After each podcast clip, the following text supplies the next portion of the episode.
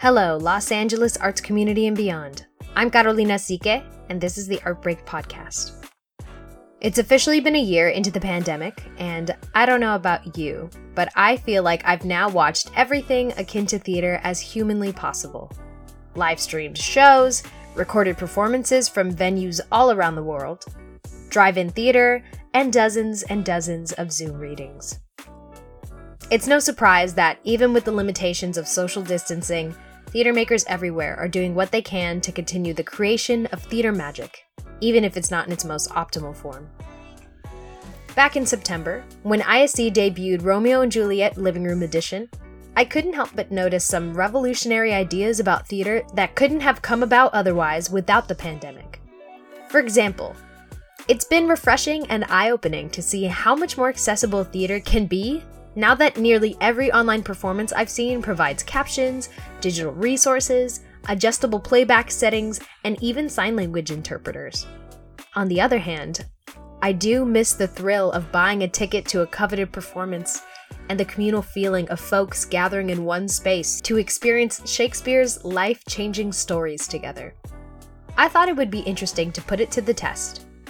What are the benefits and challenges in viewing Shakespeare live versus Shakespeare filmed? Which do theater artists and theater viewers prefer? And what virtual tools and resources can we bring beyond the pandemic back into live theater? I've gathered quite a few ISC family members today. The first you're going to hear from is Alex Lowe, a comic actor who has played in some of Kenneth Branagh's most well known films, including Much Ado About Nothing. Alex is also a friend of ISC's managing director and co founder, David Melville. Then we dive deeper into the differences between filmed and live Shakespeare with the 354 Squad, a React group on YouTube. You probably know them best as ISC favorites Bukola Ogunmola, Carrie Reynolds, and Kendall Bird, with their roommate and Los Angeles artist, Tiana Quant. Last but not least, we also have Ronaldo Macias and Jean Gaskill, who teach Shakespeare in their classrooms at St. Matthew's Parish School and have been involved in countless ISC shows behind the scenes. First, David caught up with Alex about what it was like working on Kenneth Branagh's Much Ado About Nothing with all star cast members like Keanu Reeves, Denzel Washington, Michael Keaton, and Brian Blessed. I'm here with my, my good friend, Alex Lowe, who's all, all the way over in the UK. Hello, Alex. Hello there. Nice to, so great to speak to you and, and to speak to everyone out there. We're here to talk about uh, Shakespeare on film. And uh, Alex uh, was in probably one of the most beloved Shakespeare on film movies, um, uh, Much Ado About Nothing, directed and starring Kenneth Branagh in 1993. Mm. So, Alex, can you tell us just a little bit about what it was like to, to make that? Well, I had done a lot of work with Kenneth Branagh, and I was touring Uncle Vanya, the uh, Chekhov play, with his company when we met. And uh, Ken, I had known since I was 14. I was in uh, the play Another Country, which then became a huge feature film with Rupert Everett and Colin Firth. Uh, I, I was in the stage play of that in the West End of London with Ken and I sort of kept in touch with him. And he uh, invited me to do various things for his company Renaissance, and then I think he wanted he put me in the film Peter's Friends uh, in the same year. It was actually 1992 when we filmed it, and then that summer he said, "Look, I've got another thing. I'm I'm uh, doing much to do about nothing." Uh, so it was an incredible, incredible start to my career. Actually, it's never been quite as good since. It's been downhill all the way since. But that year, 1992, I did this film, Peter's Friends, with him, and then we went to Italy, uh, Greve in Chianti, to film Much Ado About Nothing. And so I stood in for Ken uh, when he was directing. Uh, I I played the messenger who comes on at the start and says Don Pedro is approached, and I bring in Keanu Reeves at the end and say that Don Don John was trying to escape. Um, That's actually a really good part. Well, it is. A, it doesn't sound it, does it? The no, messenger, it's a pity think, he doesn't have a name, isn't it? Yeah, isn't it? Absolutely right. But it was a lovely part. He tops and tails the film, and you know there were lots of little bits I I, I popped up in. Uh, so it was sort of thrilling, and what what it meant being his stand-in was that I was there for the whole six weeks of shooting. Did you have uh, to learn all of his lines? Yeah, yeah. And I was I, in those days. I was very look. I just started as an actor. I was so so careful to mind my P's and Q's and to just be careful and to, to not upset anyone and to absolutely know the lines inside out. Um, which occasionally is quite difficult because some of it's got that sort of really unfunny world uh, wordplay. Yeah. Thou'lt be a cuckold else, is all that sort of sort of mad Shakespeare stuff. Did they ever roll film on you? Do you have do you have outtakes of you oh, with me as as him? Yeah, uh, there probably are. Yeah, I'm sure there's outtakes with with various things I did. Yeah, um, I never saw them, but of course, you know, when you've just started as an actor and you're there on set in the middle of Italy, and there's uh, Denzel Washington and Keanu Reeves and these sort of people, Michael Keaton. Uh, you know, it's so thrilling. It was a crazy, disparate collection of people. I mean, you had uh, yeah. Richard Briers and Denzel Washington and Ben Elton and Michael Keaton. Yeah. These two yeah. worlds, like sort of BBC sitcom meets uh, well, The Matrix. That that was always the way with Renaissance Theatre Company. You had sort of Kenneth Branagh's. Uh, you know the people he liked who were sort of British sitcom stars, uh, like Richard Briers, Brian Blessed had a sort of sitcom thing about him. Ben Elton was a comedian. Didn't you go for a car ride with Keanu Reeves at one point? Yeah, I sp- I spent some time with Keanu Reeves. I remember um, I remember going for a drink with him in the in the town square in Greve in Chianti and thinking, God, what am I going to talk to Keanu Reeves about?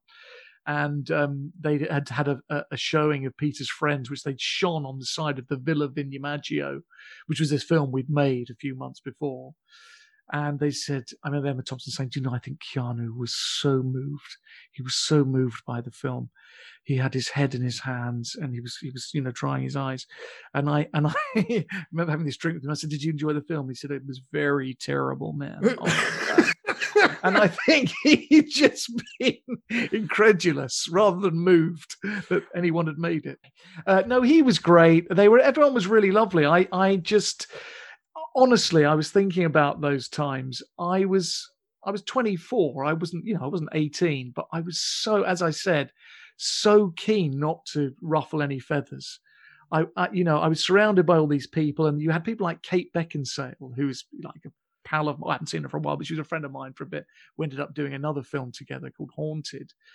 Uh, and she was great, but so confident, just like it was her summer holiday job from Oxford. Right. Going and making a bloody feature film. And it was just such a difference in attitude.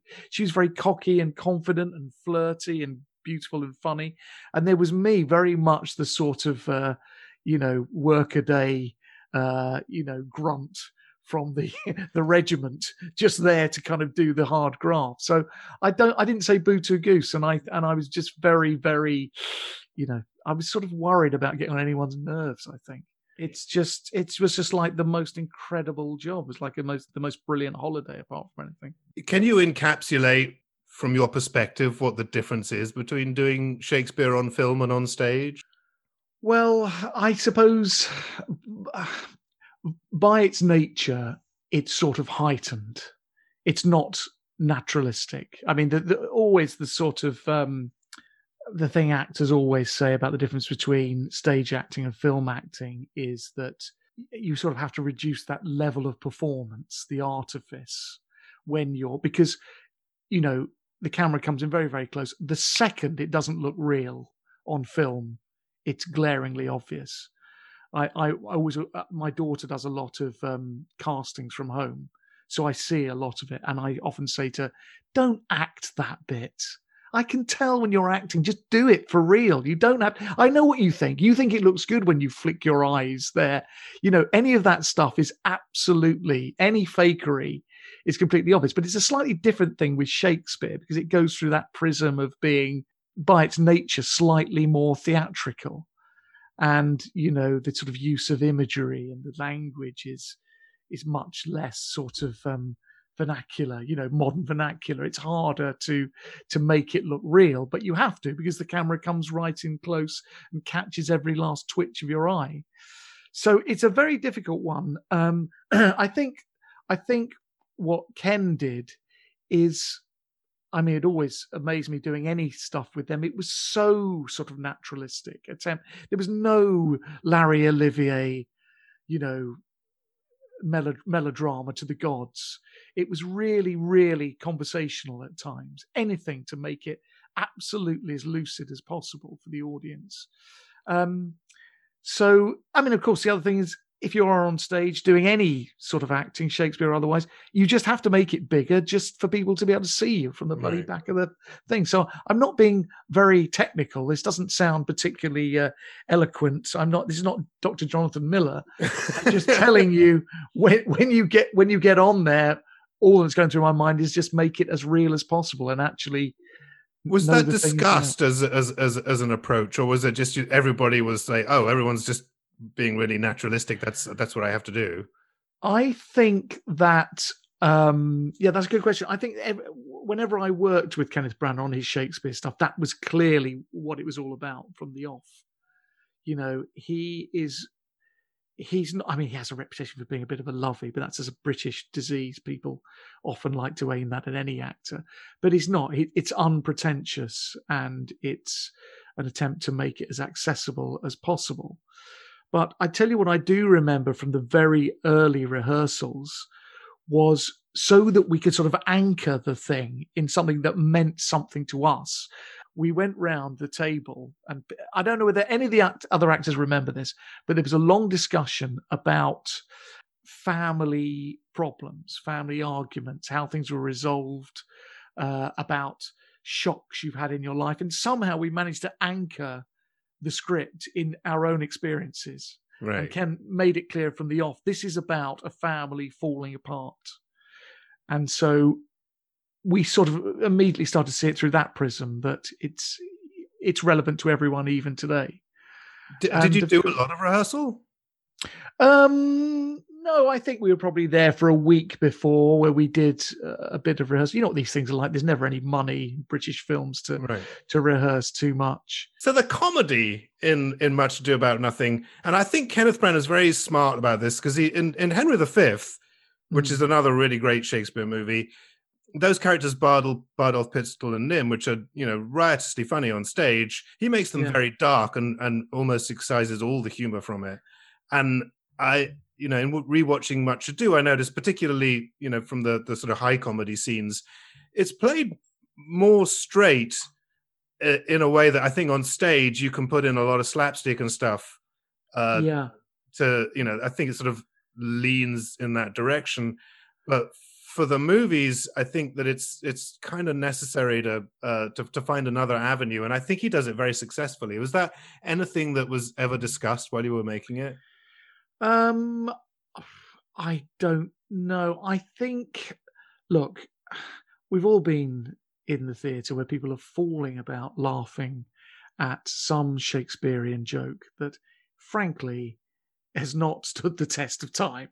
to try and, get, you know, people are very keen to, oh, yes, I get that joke. And, and it's not funny. And it was probably only mildly funny in those days as well. So, um, so at least he's not doing that. The, the I think the one performance, God, who am I to say this? Those in glass houses, but Michael Keaton. It, it's a very curious take on you know. I couldn't always hear what he was saying, to be honest. And he went for quite a bold choice, which I don't know, arguably didn't come off. Oh God, listen to me. What do I know? But It's a it's a horrendously hard part, Dog Dogberry, even on stage. But that's yeah, I think he had the toughest road to hoe in the movie. and then and and and Ben Elton plays that kind of swivel-eyed loon next the to. Verges. Verge? Yeah. Um, so I don't know. Those are the sort of out and out comedy characters, aren't they? Who come in as a sort of comedy duo. Um, but I think, look, there are people like Richard Briers in there who are naturally funny and just have a nice kind of jolly, um, bumbling, funny old man stuff going on. Yeah. I don't think you need to lay it on with a trowel.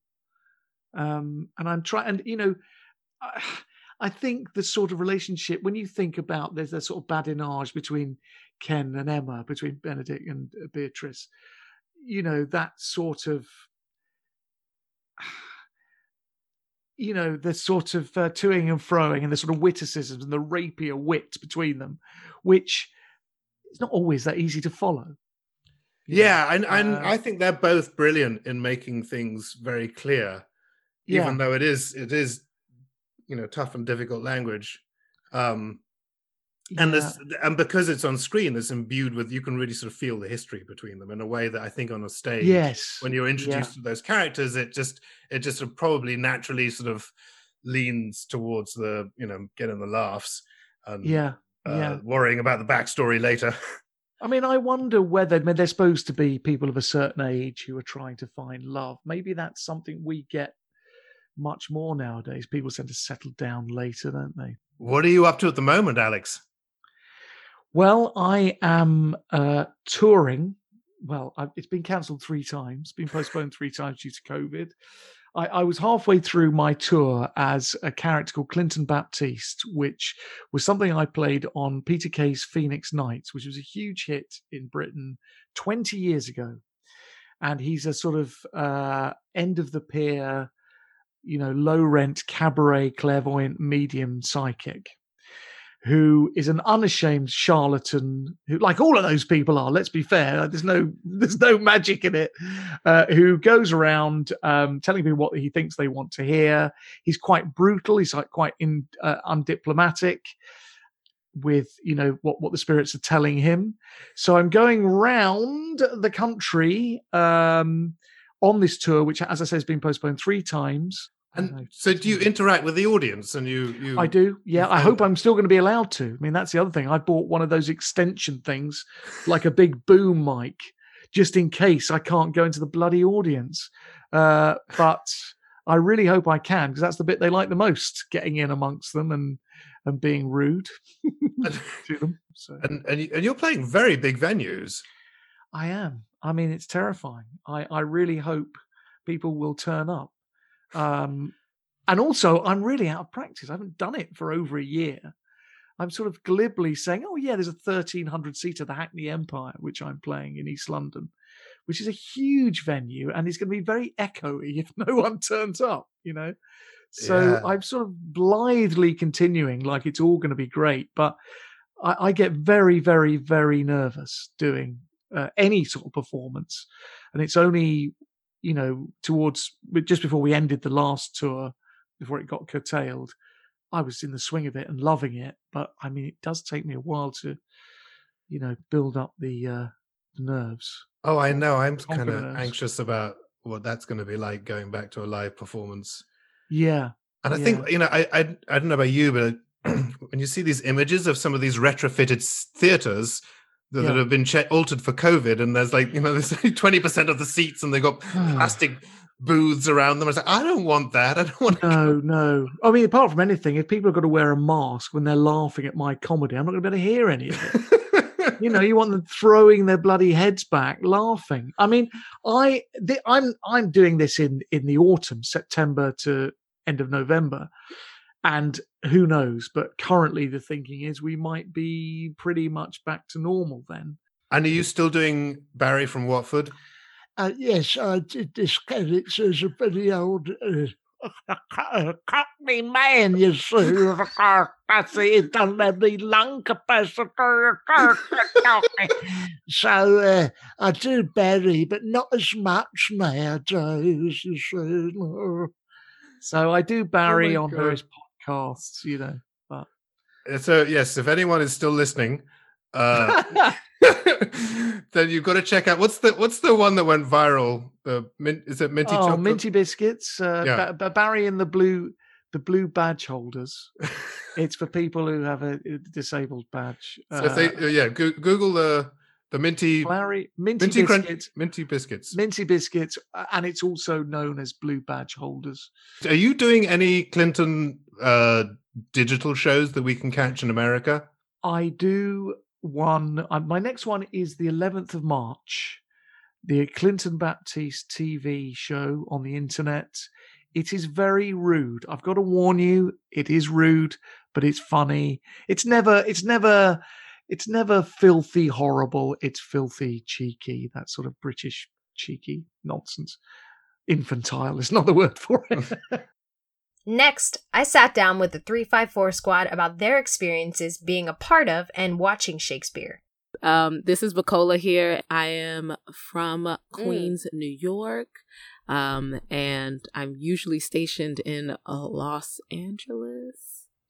Kendall, hey, Kendall, follow Yeah. me at Flyers Than the Bird 22, representing Chicago, Illinois right now, gang gang. Uh, hello, I'm Tiana. Um, I'm coming to you from the ancestral lands of the Gabrielino Tongva people, in also known as Los Angeles. Yes. Follow me on Instagram at t underscore q u a n t. I'm Carrie Reynolds, and I'm also coming to you from Los Angeles. Um, please don't follow me on the internet. Um, fun fact: uh, Carrie, Kendall, and I are the uh, ISC Yes. roomies. Um, we met there, Yeah. um, and then became roommated for Heck two yeah. years. Um, and we have a nationally, globally known YouTube channel. Uh, so check us out at the yes, Three Five Four Squad we are. on YouTube and um Instagram. Yeah, I've been in um some shows in the park and I've been in a filmed version of a Shakespeare show and like there it's just there's so it's so different because you know Shakespeare is meant to be like heard with people and kind of like and there's like a playfulness that goes with like live theater that um in filmed uh Shakespeare we're trying to hit the marks a little bit more than we would you know on stage. On stage you know you mess up and we still have to move on to the next scene um whereas this you get time to uh like hone in and kind of uh, fine tune the performance and the story and really kind of make sure that the points that need to be driven across are driven across. And it is really fun because you can do, you have this uh, great um, tool, which is like the close up. Um, and you can add text messages and like little things that like we couldn't, you know, do on stage. Like, how are you going to show texting and then show the text messages? You know what I mean? Unless there's like somebody walking by with a sign. Um, so yeah, it's been interesting. They, they both have their their merits to them. Um, I've never, I don't think I've ever been in a like a filmed uh Shakespeare piece. I love doing Shakespeare live. Um, but I do really like like, you know, when they they turn it into like a movie. Like I know on I think it's on like KCT, they have a version of King Lear uh starring Ian McKellen and some other people. And then also on Amazon Prime, there's actually I really like King Lear. That's my favorite play. Um of there's a, a like a movie version of King Lear, and it's like Anthony Hopkins is Lear, and like Emma Thompson is in it, and Andrew Scott is in it, and it's like a it's like an all star cast. Mhm. Yeah, which you know we couldn't be able to like. It would have been difficult to like schedule Yeah. them if it was like a stage play. Yeah. You know what I mean? And then like the movie, like you can really just do it once, and then that's it. While with mm-hmm. like live theater, it's it's like not a different performance every night, but like it's not going to be exactly the same, and it's also like a just a different kind of energy that you have to manifest to get through eight shows a week. Yeah, no, for sure. The thing I loved about, you know, working on the virtual show last year was that like family members who had never been able to make it to Los Angeles for the for the festival, um, you know, who are in other countries or like across the United States could see our performance and like family members who've known that members of their family are doing the show here in LA but they can't make the Yeah. trip could actually see it. It's really Mhm. special. Um, you know, there is that magic of connecting with actual audience members, but I think ISC did a really good job of extending that virtually. Like the you could sign up for the text alerts Mhm. that happened like at the simultaneously throughout each Right. viewing of the of the of Romeo and Juliet, and you know they got creative about finding ways to like still make those important connections that ISC does really well Mhm. in person. Yeah. Yeah. with RNJ, it was like not only you know like directly accessible, like what you said, Carrie, about like the text alerts and like Mm-hmm. um you know it being it being a live viewing of a filmed piece, but like like making it because I know a lot of people think of Shakespeare as like something really old and really like something that you have to like transcend yourself and your knowledge to like be able to understand when you really don't. Like it's it's a very universal theme and and a lot of kind of universal stories. With this, I decided to ask what's your favorite or least favorite filmed Shakespeare piece? What about favorite or least favorite play? And why? First, you'll hear from Reynaldo Macias and Gene Gaskill, followed by the 354 squad. Uh, those are pretty easy, actually. Uh, my favorite filmed adaptation of a Shakespeare play would have to be 1996's Othello, starring uh, Laurence Fishburne in the title role and Kenneth Branagh as Iago. It just had an energy and a passion having Laurence Fishburne really dive deep into the honor and the loyalty and the conflict of Othello. Kenneth Branagh was amazing in his uh, duplicitous evil and envy of Fishburne's Othello. And it's just an amazing adaptation. It's my favorite of all time. Uh, in thinking about doing this interview, I actually had to go back and rewatch it just because it tickled my fancy uh, to go back and enjoy it so much. Uh, if I was going to pick one that was my least favorite, I would have to say it was Mel Gibson's uh, take on Hamlet. Hamlet and Othello being my two favorite plays of Shakespeare, uh, which says a little bit more about me than it does about uh, Sir William. Gibson's Hamlet just didn't have the energy. There was a lot of yelling, but not a lot of acting.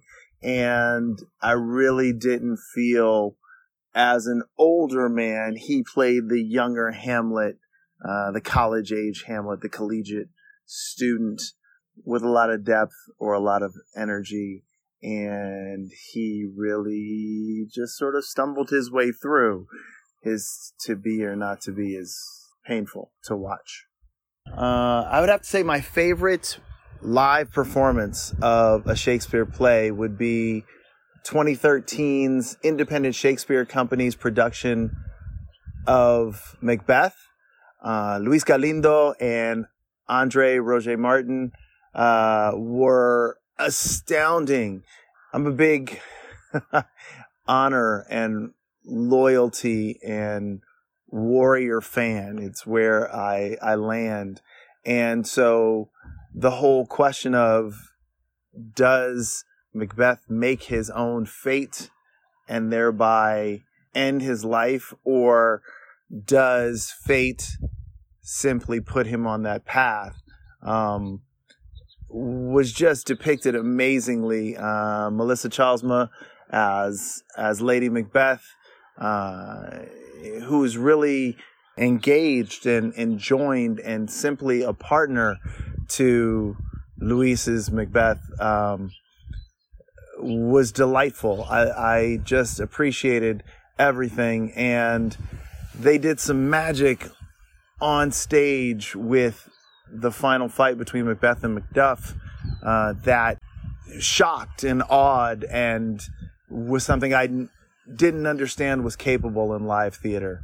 Uh, I really just always go back to that um, and think about it as one of my favorite experiences uh, in the theater. And I don't really have a least favorite because when there's no energy, um, the words are hard and the scenes fall flat. I would say that would have to be Kenneth Branagh's um, Henry V um, or Baz Luhrmann's Romeo and Juliet. Both attracted me um, because in Henry V, they're just such energy and so accessible and so human. And the story just, it really, it really takes you on this journey and you feel like you get inside the politics and um, understand what's going on. Um, and he just speaks Shakespeare so simply and um, clearly and specifically.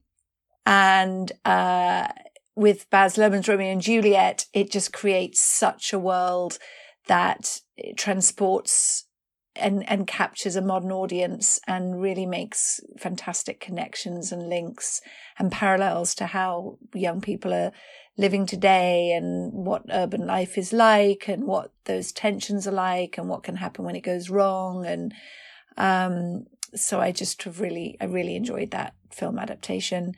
Um, my least favorite or hated, I don't really have one. I mean, I'll be honest, I haven't watched a Shakespeare film for a while. And I just, as a kind of rule of thumb, I don't really like criticizing other people's work too much because I always go, well, could you do it? and the answer is no. So, um, I don't really have a hated one, but I'm sure if I sat down and watched a whole load, I would remember, oh yeah, I just find this really boring. So probably just be because it's too slow and boring. I have a short attention span. Favorite live performance of a Shakespeare play, um, would have to be, I, I've, I loved ISC's production of Othello. And it was a very special evening because I actually had known David Melville back in the day in London. We'd done a play together in a disused swimming pool, um, and, um, at Ludgate Circus. And I had lost touch with him completely and we're sitting watching Othello, blown away. We were close. It was moving. It was powerful. It was frightening. And I kept going, gosh, I really recognize this Iago. He's brilliant. And um, realized it was David. So it was a double thing of really enjoying the performance and then reconnecting with um, somebody I'd enjoyed so much many years ago. Um, I've loved Henry V at the National Theatre um, with my friend Adrian Lester in the title role. Um, I loved Pericles. I saw years ago at the Royal Shakespeare Company. Um, that was was a really good production and really interesting because that's not such a well or such a frequently done play.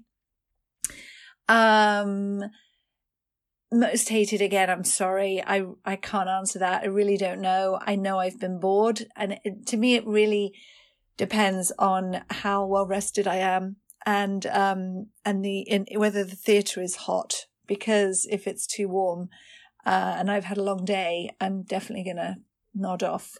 So I probably am not a huge fan of the histories, if I'm honest, just because it can be pretty dense and there's not enough action for me. And uh, relationships, I like to see relationships unfold, and um, and that's why I do. I do love the Scottish play as well. I really do.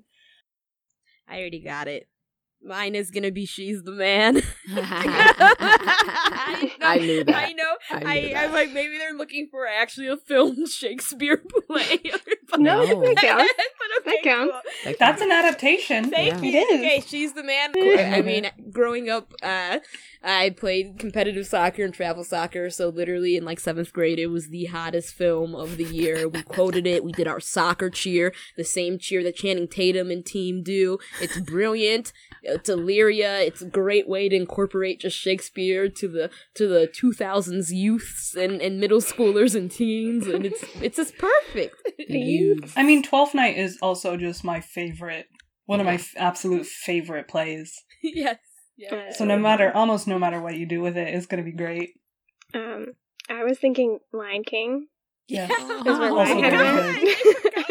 yes, Carrie. good yes. job, Carrie. um, that's a great one. Just a class because you don't even see it until somebody points it out to you like ten years later. I never saw I was the um Baz Luhrmann Romeo and Juliet.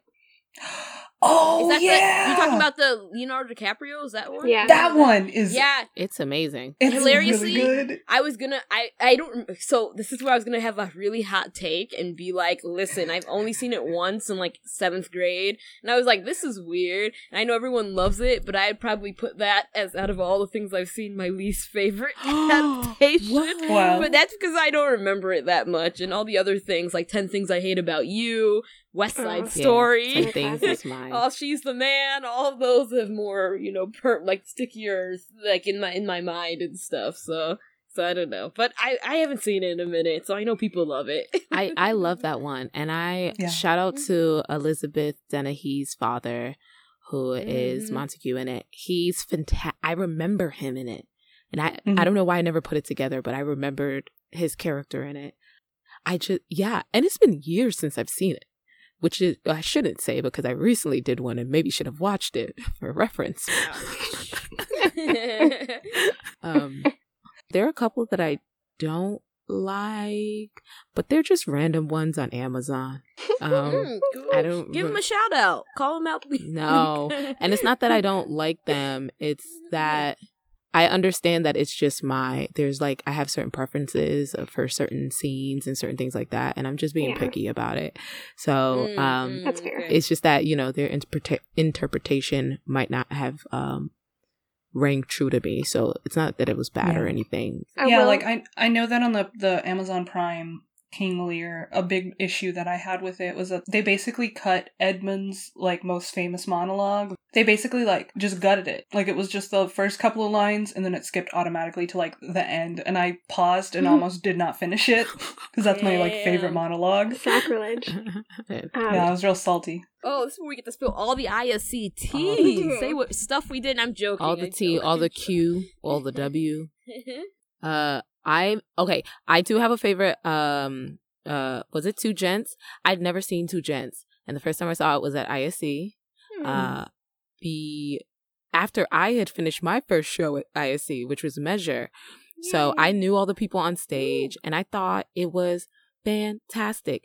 And the reason I thought it was fantastic because you know I obviously am biased, but my mom came and she was like, "Uh, uh why is?" And then she only knew them by their real name. She was like, "Why is Evan being mean to Nikhil?"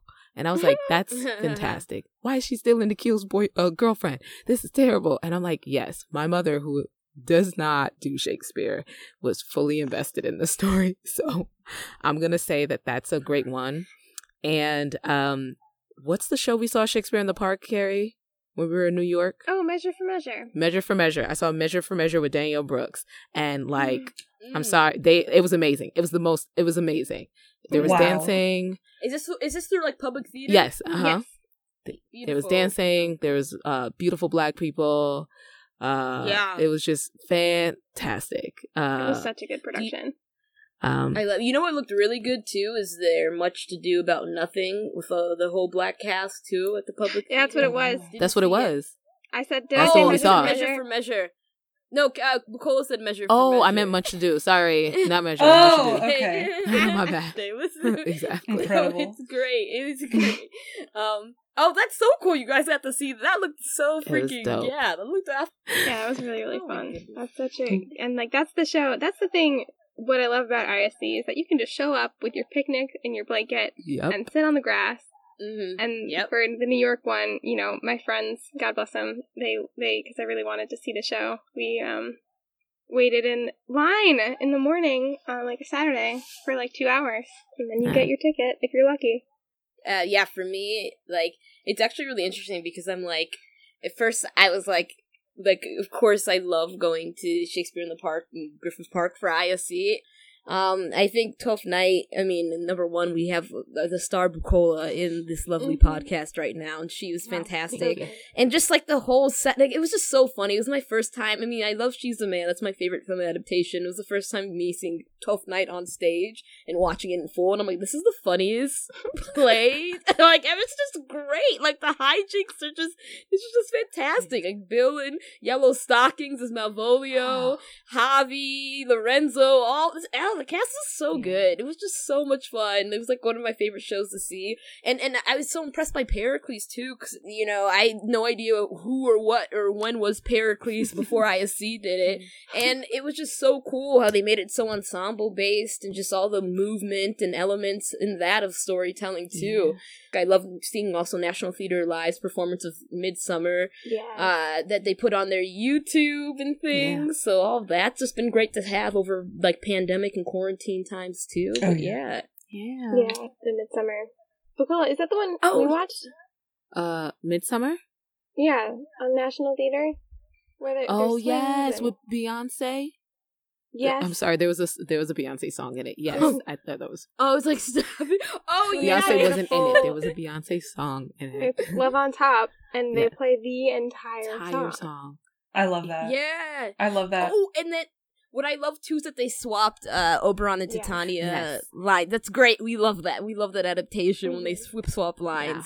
Uh I thought that was, Yeah. it was we, oh amazing. It was really really great. Yeah. It's a really fun yes. production. It was Mhm. fantastic. Yeah. Um, Yes. I also watched um, Antony and Cleopatra on National Theater. Oh, that was so good. Good. Was Oh my goodness. With Ralph Fiennes with Voldemort as Mark Antony. um, who, uh, David and Melissa worked with um, too Heck yeah. uh, in the show where they met. Uh, yep, fun. that's where they met. Wow. Uh, yeah, so that was fantastic.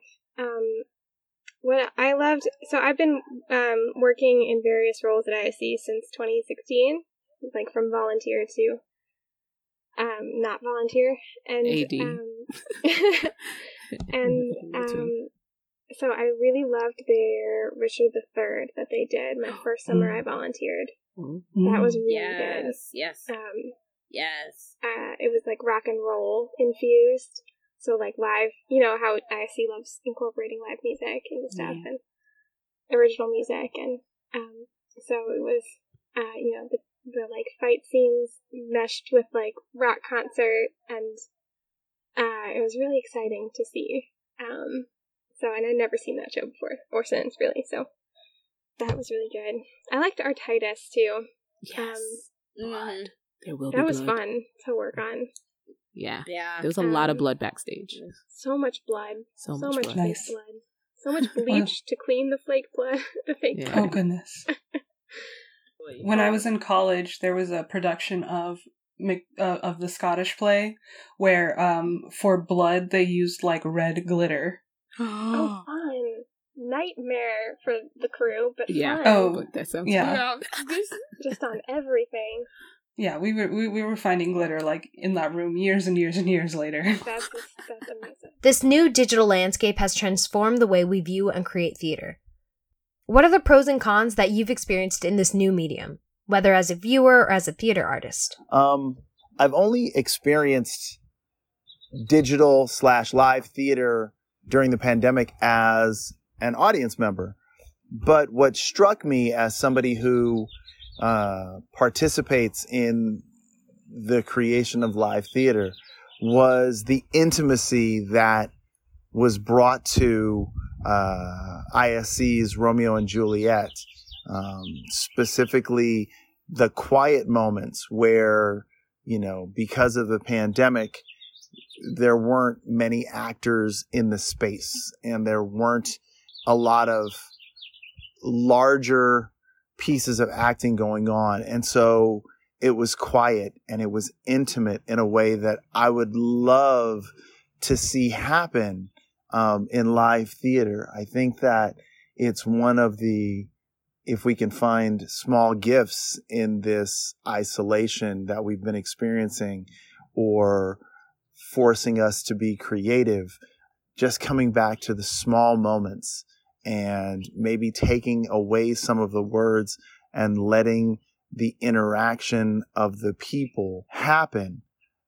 It, it, it, was beautiful. I there were so many moments in that production, both digital and live, that came together in a way to make it uh, special and different than any other production that I have participated in, witnessed, been adjacent to in in any way. So I really appreciated the intimacy um, that we got from that production. Uh, we taught a big Shakespeare immersion unit um, for to eighth graders, and um, we had we did we steered away really from performance, but just did a deep dive into research and projects and ideas and music and the human condition and um, the Renaissance and that was really fun. And and students one pair particularly I remember created an entire website with all different aspects of of how you can create the world either using poetry or art or sound or music um, that was amazing. Another student did a modern adaptation um, of uh, Romeo and Julius, and he played both parts, and it was a love story between two young men who were separated um, by the pandemic, um, which was genius and creative and really touching and funny. Um, and I'd say the other thing I saw was a former student. They did an amazing um, performance of Macbeth that was pretty much all performed live, live streamed and performed live with some pre recorded pieces. And the advantage of that was it was so intimate. They all had the same backdrop. They all had a spotlight or ring light or something like that. And they were really clever about entrances and exits. And you just felt like they had had to really work on t- being together and really understanding the language and what story they wanted to tell with each scene. And it was very immediate and up close. And then it, it, it, it's an advantage because then if you want to suddenly do a riot or a big, you know, fight or battle, you can do that and draw footage from anything and pull it in and you're not limited at all um, with where you are or where you go. So I thought that worked really well um, and very, very, it was very, felt very intimate and claustrophobic, which really set the world they created. I would say the cons are you're watching Shakespeare in your own home. You can get distracted by your life. that that doesn't work for me. Um, and also watching on a computer screen, it it just can be a bit two dimensional and a bit flat. Um, but you you can get you know you can get close and you can see things and maybe feel things that you wouldn't normally experience in the theater if you're at a distance one acting on like zoom? Very hard. Very Yes. hard. Very hard. Because it's not like it's not like you're doing a lot of the time it's not like you're doing like a self tape or anything which is also very hard. Like i was in a, a production of hamlet that was also it also doubled as like a um it was like a Fundraiser? and so like it was very it was very hard because like you know you're you if you're staged a certain way like you know because obs has given so many people so many like staging options. But like if you have to face a certain way like you're not only facing away from like your camera and like your computer and stuff like that you're like acting to just a completely separate part of the room. But it was also very fun in the sense of like there are so many things out there that allow so much creative like licensing now like digitally like you know when pandemic first started like all any of us had was just zoom. And now we have like Yeah. OBS where you can have like backgrounds and like people it's been really cool to see how like the technology has evolved and like the art the artistry has sort of evolved. Um and like I was in a live show of Hamlet where between scenes people could like Venmo for like certain things like everybody's wearing a clown nose and like everybody's wearing a Oh, you know like so and so's replaced by a puppet. It's it was um infinite jests Oh, so cool. clowning So around with. Shakespeare. I think it's still available on YouTube. It gives it gives you a lot of options and it really lets you like play around with it even more than like you know like a regular like live adaptation would.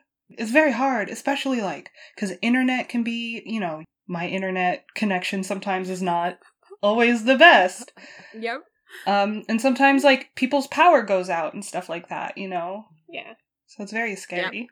Yeah, yeah, yeah. No, I, I 100% agree. Uh, even like uh, the one act uh, show that me, Bukola, and we and Felicia, we were doing Kearney's one act. Um, and during that one act live stream, you know, they had another scene where these two people were in a car, but it was just like a green screen car, and that was really cool to see too. And another production I did uh, recently uh, through a Highland Park Theater Company, they were using some, I don't remember the program, but this program where it's like you could literally morph people and have one person in a diamond in a circle in- within each other or like all like walking down the street people are standing and like you could do it all via live so like it's really cool to see the technology that is coming out there to make it live it is definitely weird doing like zoom theater um especially uh i had a great time doing fairyland foibles for wallace but probably one of the hardest things was because we were doing very much so of like we're looking at each other like Yeah. and our screens are next to each other on zoom so it's like you're just talking to a wall which is even different than even film where you have like usually an actor or you get to talk and play to camera and stuff so just talking to like literally a wall at times and, and of course you do that of course for different angles in film too. Yeah that and then as we already talked about too in the first question just the more accessibility things of being able to put theater online and share it with people um, all over the country and world is something that is very very cool and a pro of it being live streamed and filmed in advance which is cool. Yeah.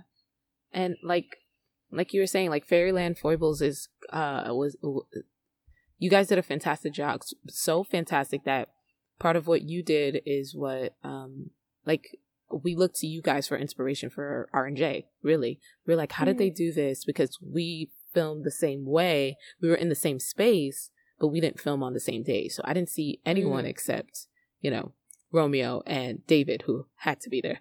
Um, um, so it was just so, it's so interesting how we as artists had to adapt.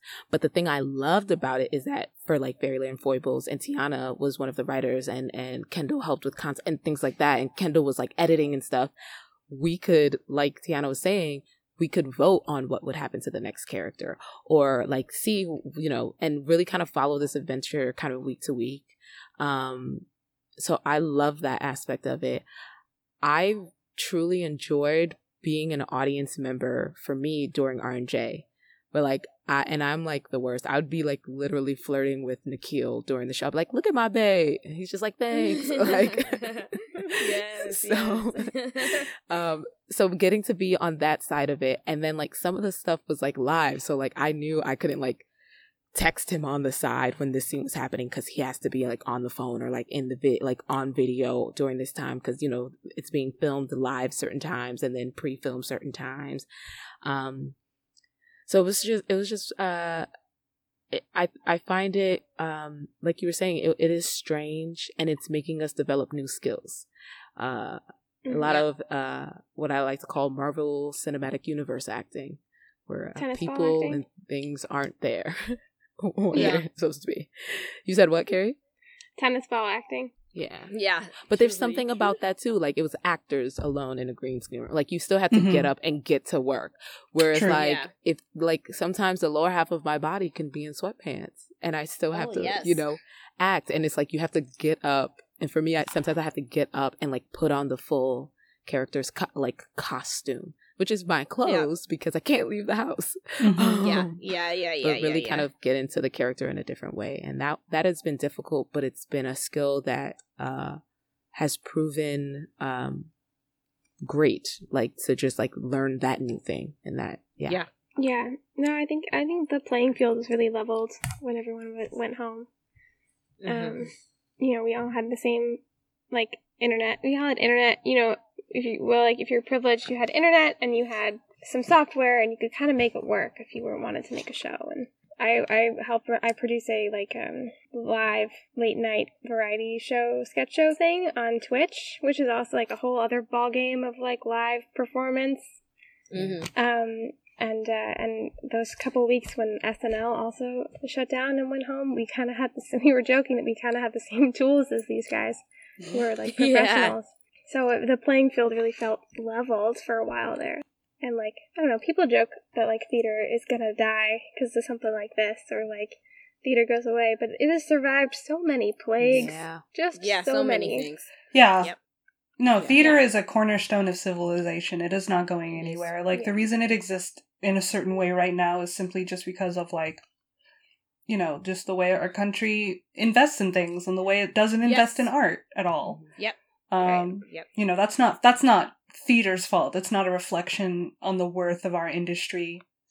It's actually mm. like a reflection on like the the misguided priorities of our government. Oh, yep. Ooh, say it loud yep. for the people 100%. in the back, Tiana. yep. Ooh, Thanks. Yeah. Support the arts, everyone. Support the real. arts. Support the arts. Yeah. And the final question I asked our guests Would you rather watch Shakespeare filmed or live? I'm sure you can guess what their answers are.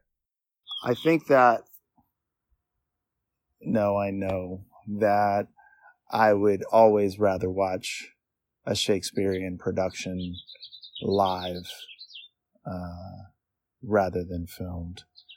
There is a magic and an intimacy and an insight into the human condition, uh, the relationships between people, the relationships between actors, um, that simply lays bare uh, the soul. And when it's done well, it is sublime. And when it's done poorly, it is, it's okay. Because the strength of Shakespeare is that he was a true student of how people relate and communicate. And so watching it live is always an experience, not just between the actors, but between the actors and the audience, between the words, the wit, and the way that the people move. Um, and so I would always, always, always, always, always rather watch Shakespeare live than filmed. If I had to pick, I'd definitely rather watch Shakespeare plays live um, in the theatre. And I've been speaking to some of my former students. A couple of them like the films because they feel like they're more accessible and contemporary. Um, but certainly when I take students, um, or even when I go myself, I just love being there in the moment, watching those characters live through that journey and that story, always just blown away by different interpretations and how people make sense of the language and how, how they bring it to life and the, the just the physical energy that it takes and emotional energy that it takes. You can see the spit, the sweat, um, the emotion, everything that, and just, and I do love seeing it outside. I mean, I need to get closer in future. I feel like that really helps, but I love the energy of that because it's the closest we get to um, how Shakespeare's plays would have been seen in the day when he wrote them and they were first being performed at the Globe or wherever else they were played, they were performed. Live. Yeah, hundred percent. Yeah. Yeah. I don't. Yeah. Why would I have to pick? What is the situation? What are my given Yeah. circumstances? I'm kidding. No, no, no. Yes, live theater, of course. There's nothing like it, especially even like number one as an audience member, being just in the same room and environment, of course, as your fellow actors and seeing and being a part of this world and story being told. And then as an actor, it's just like for me, there's nothing like being able to do like I just love live theater above like most things. There's nothing like being able to just be on stage with like your fellow collaborators and actors and to do shows and you have to be completely present because you have to be there for two hours on stage and it's just so exciting and invigorating and just really really just amazing so yeah live theater Yeah. Yeah. anyway. 100%.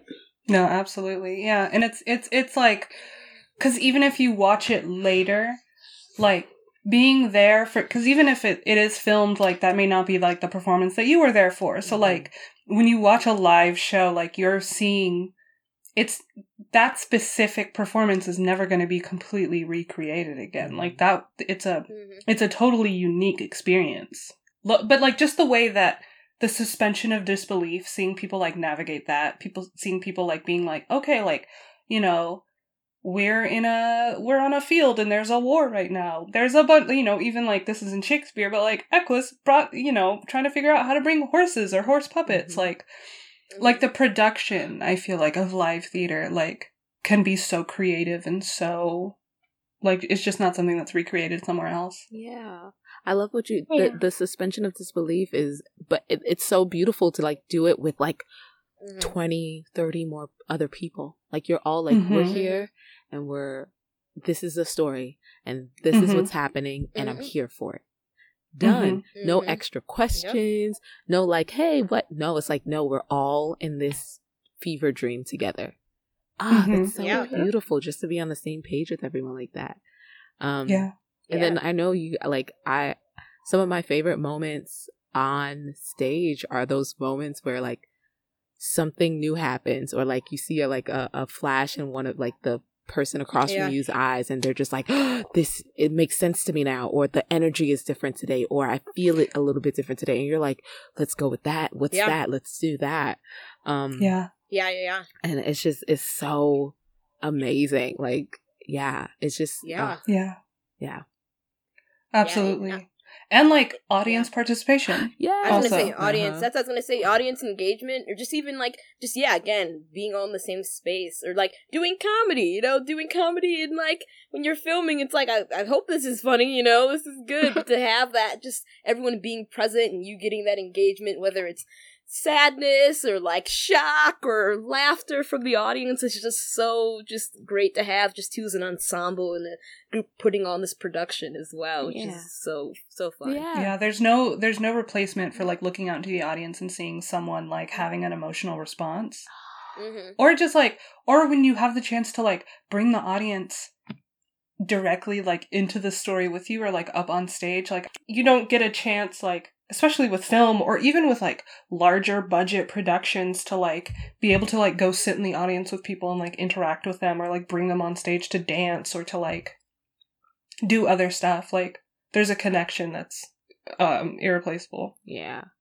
One of my favorite moments, speaking of bringing audience on stage, one of my favorite, favorite moments and favorite pictures is actually this picture of Kendall and Patrick Oh goodness. in these Yes. gold shorts and they're tug of warring and Kendall is war like they're both trying to win this tug of war on stage during Pericles. And I I love that picture and it's so funny because I remember I don't remember the picture being taken, obviously, because I wasn't. But I remember I was standing watching it. No, I, I, I guess interaction and engagement is like my favorite thing too. Theater, I love it when it's like audience gets to dictate or just be a part of the world and things like that. Like, like all that stuff's so fun. Mm. Yes. But live theater all day. But uh, truly Yeah. I'll take what I can get. Heck yeah. Yeah. Yeah. Yeah, Yeah. hundred percent. yeah. Check us out at the 354 Squad on YouTube and Instagram. And there you can also find our personal information. Maybe not Carrie's personal information, but our personal Instagrams and things like that. Um, our social media information yes. you're not going to find our social security numbers or anything so you know Yeah, nice yeah. try scammers I mean, you can email me if you want mine, but uh other than that, yeah. I think we're. Uh, we also do we i mean we do have a discord that you can find the link on to our videos on like you know in the description boxes of our YouTube, our YouTube videos so if you do want to talk to us jump on discord Yeah. talk to me about true crime i want to talk about the night stalker documentary no one has seen it So, is there really a contest between Shakespeare Live and Shakespeare Filmed? Watching Shakespeare live is indescribable. There's really nothing else like it in the world. But yet, there's something beautiful about being able to watch the National Theater's Antony and Cleopatra from the safety of our homes in Los Angeles.